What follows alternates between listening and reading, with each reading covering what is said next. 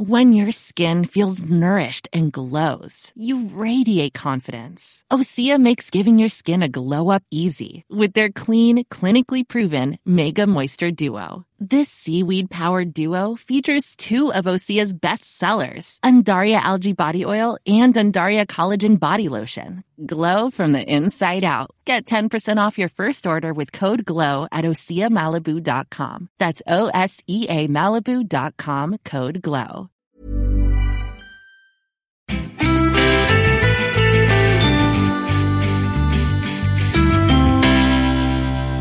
Hello, this is Owen Jones. This is the Cheerful Election Daily.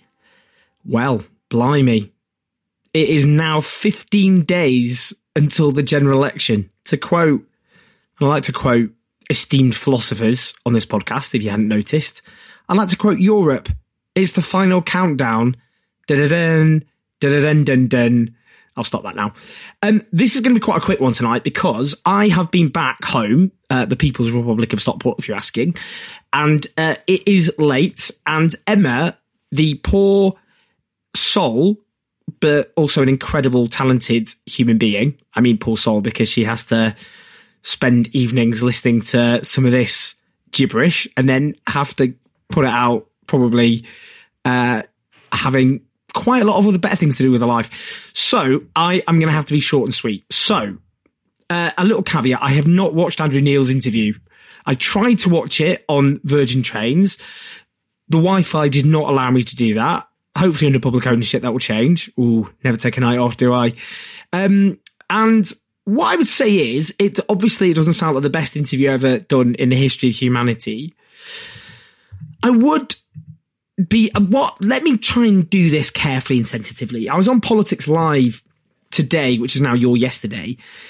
I didn't think it was the most fair of panels. I was on with a former speechwriter to tony blair a member of the hard right uh, uh, think tank the institute for economic affairs and james brokenshire a tory minister. And i have a huge respect for the presenter but i, I was grilled as i was a cabinet minister I held my own. I uh, stood my ground. And I think on the issue of anti Semitism, I've had this, what I always call a walk and chew gum approach, which I have, and this is not about me being a victim because I'm not here, but I do have the scars on my back on this one. Um, so my argument has always been that anti Semitism does exist on a fringe of the left. Uh, there's a broader group in denial about that fact. And also, there are those who are not Jewish who have not had defeating anti-Semitism uh, at heart, but more wanting to attack the Labour leadership, and the idea that the Labour leadership or the vast majority of Labour members are anti-Semitic is a smear. I mean, I'll, i mean, I spend so much of my life, like tonight, with Labour members, and the vast majority abhor anti-Semitism. But that doesn't mean Labour dealt with this properly. I don't think they did. Uh, they were too slow. Didn't show enough emotional sensitivity. There's a really good piece which I recommend you reading by the brilliant left wing uh, Jewish journalist Rachel Shabi. I'm just bringing it up now just so I can get the headline right, so so you will read it. Uh, the treatment of anti-Semitism in our politics should fill us with despair. Yeah, and it's just about how this this issue has. You know, anti-Semitism is rising in British society and, and, and in other societies. Synagogues attacked, Jewish graves attacked, uh, you know, Jewish people facing abuse uh, online and in real world. Um, and it just goes through the sensitivities of it. And, you know, you can only ever understand the. I mean, I, I need to be careful here because I don't want to be goysplaining because there will be, I'm sure, Jewish people listening. But if you're a member of a minority that's faced 2,000 years of persecution, uh, culminating in the attempt to physically exterminate the Jewish people within living memory, there are literally people alive today who remember being in the camps like Auschwitz. They remember SS guards. Uh, they remember being herded into, uh, into kind of cattle trains, and they remember watching people murdered by the Nazis in the biggest single uh, systematic crime committed by human hand and you've always got to we've always got to start on that basis that people when they get you know it's not all kind of oh they're being a plot this is all a plot and all the rest of it people have very you know that collective trauma is you know there's this sense almost of things can turn at any moment um in france in the early uh 20th century and this was a, a big trauma uh, that jewish people suffered uh, which predated the rise of the Nazis. It's called the Dreyfus Affair, and basically a French Jewish army officer was stitched up. And it was a big trauma at the time because there was this sense that the plight of Jewish people in Western European nations in particular, not so much in the East where they still suffered terrible pogroms and persecution, not least in Tsarist Russia, but in, in, in the West there was this sense of, uh, oh, we're finally being accepted. We're French, we're German. They accept that's who we are. And then this whole saga unleashed this terrible tide of uh, anti-Semitism. And there was this sense, all you know, of kind of, oh, things will suddenly turn. I'll have to flee. You know, they'll, ne- you know, even if that I seem accepted at this given time, then then things will change. So you always have to start at that that that point. So I would say that you know the number of uh, allegations of anti-Semitism, we're talking about 0.1% of the Labour membership is tiny. And I would say as well that the Labour leadership are full of people who've fought anti-Semitism and racism their whole lives. But you can't just say that when Jewish people express anger and, and, and, and anguish, you know, this is often, well, it is coming from a place. It's coming from a place often of real, a real anxiety and fear and, and people need to reassure people you know not not get into this very emotionally tone deaf thing, which I see sometimes on my own Facebook and elsewhere, which is just rah, rah, rah, knuckle down, defensiveness. And, and actually, a lot of it is emotional intelligence. Of course, the right wing media are using all of this to, to beat the Labour Party. Of course, that's what they, they will do. Any they will use anything to attack the left and all the rest of it.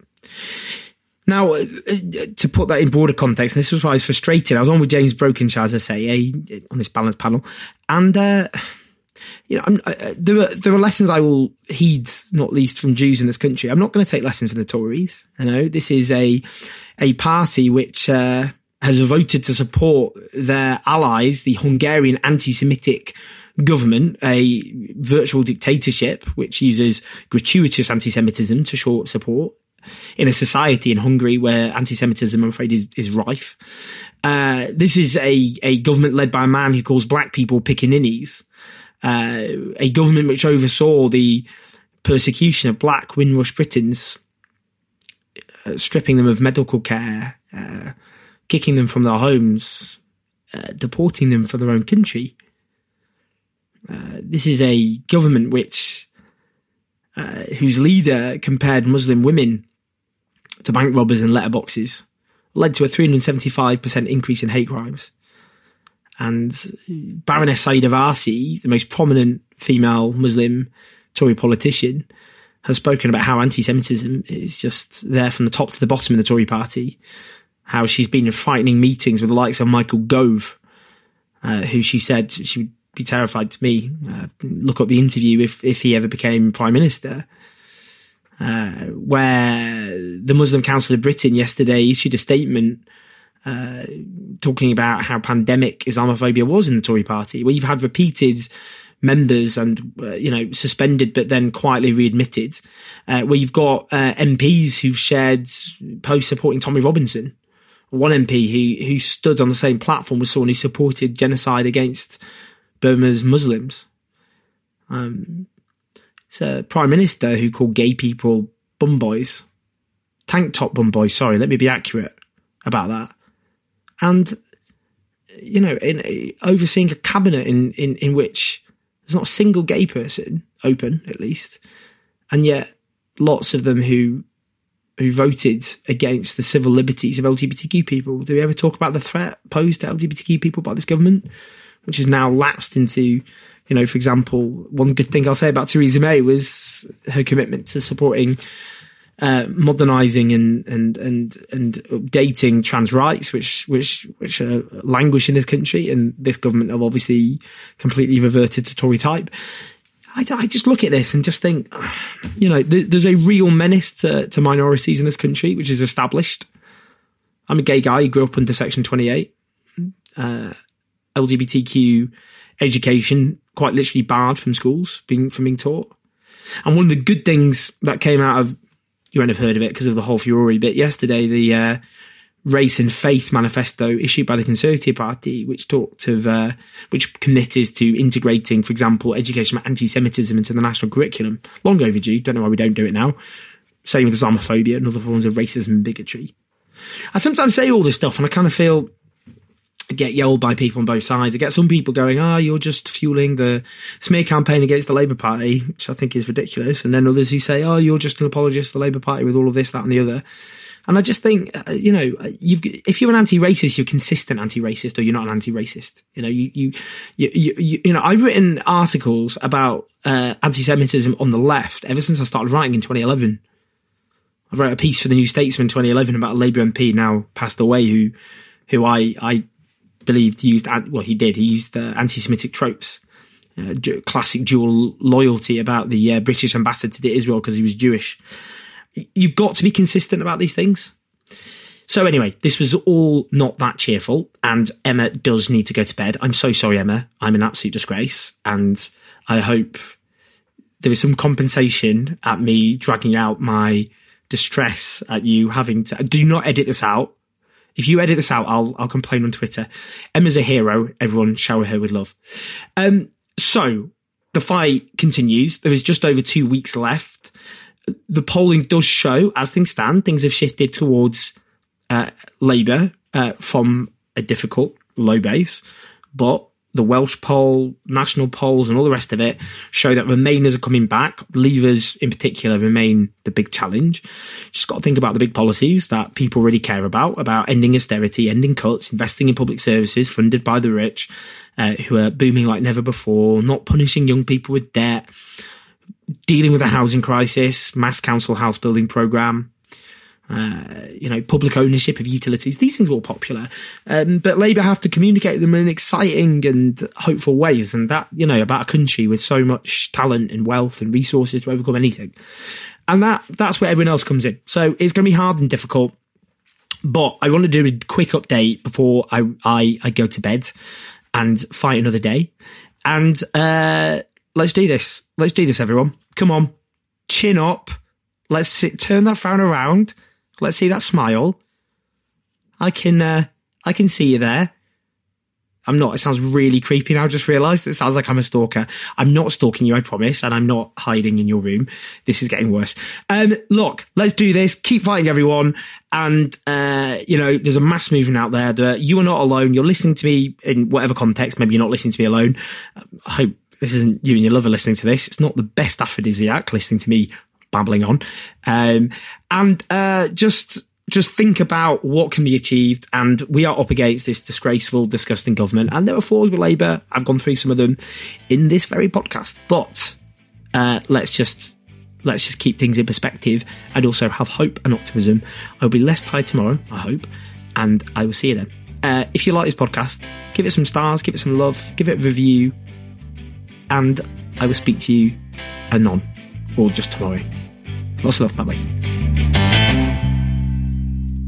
Election Daily is produced by the cheerful team, including Jeff Lloyd, Emma Corsham, Joe Kenyon, and Joel Pierce, with music from Pete Frazier. Planning for your next trip? Elevate your travel style with Quince. Quince has all the jet setting essentials you'll want for your next getaway, like European linen premium luggage options, buttery soft Italian leather bags, and so much more. And is all priced at 50 to 80% less than similar brands. Plus, Quince only works with factories that use safe and ethical manufacturing practices. Pack your bags with high-quality essentials you'll be wearing for vacations to come with Quince. Go to quince.com slash pack for free shipping and 365-day returns.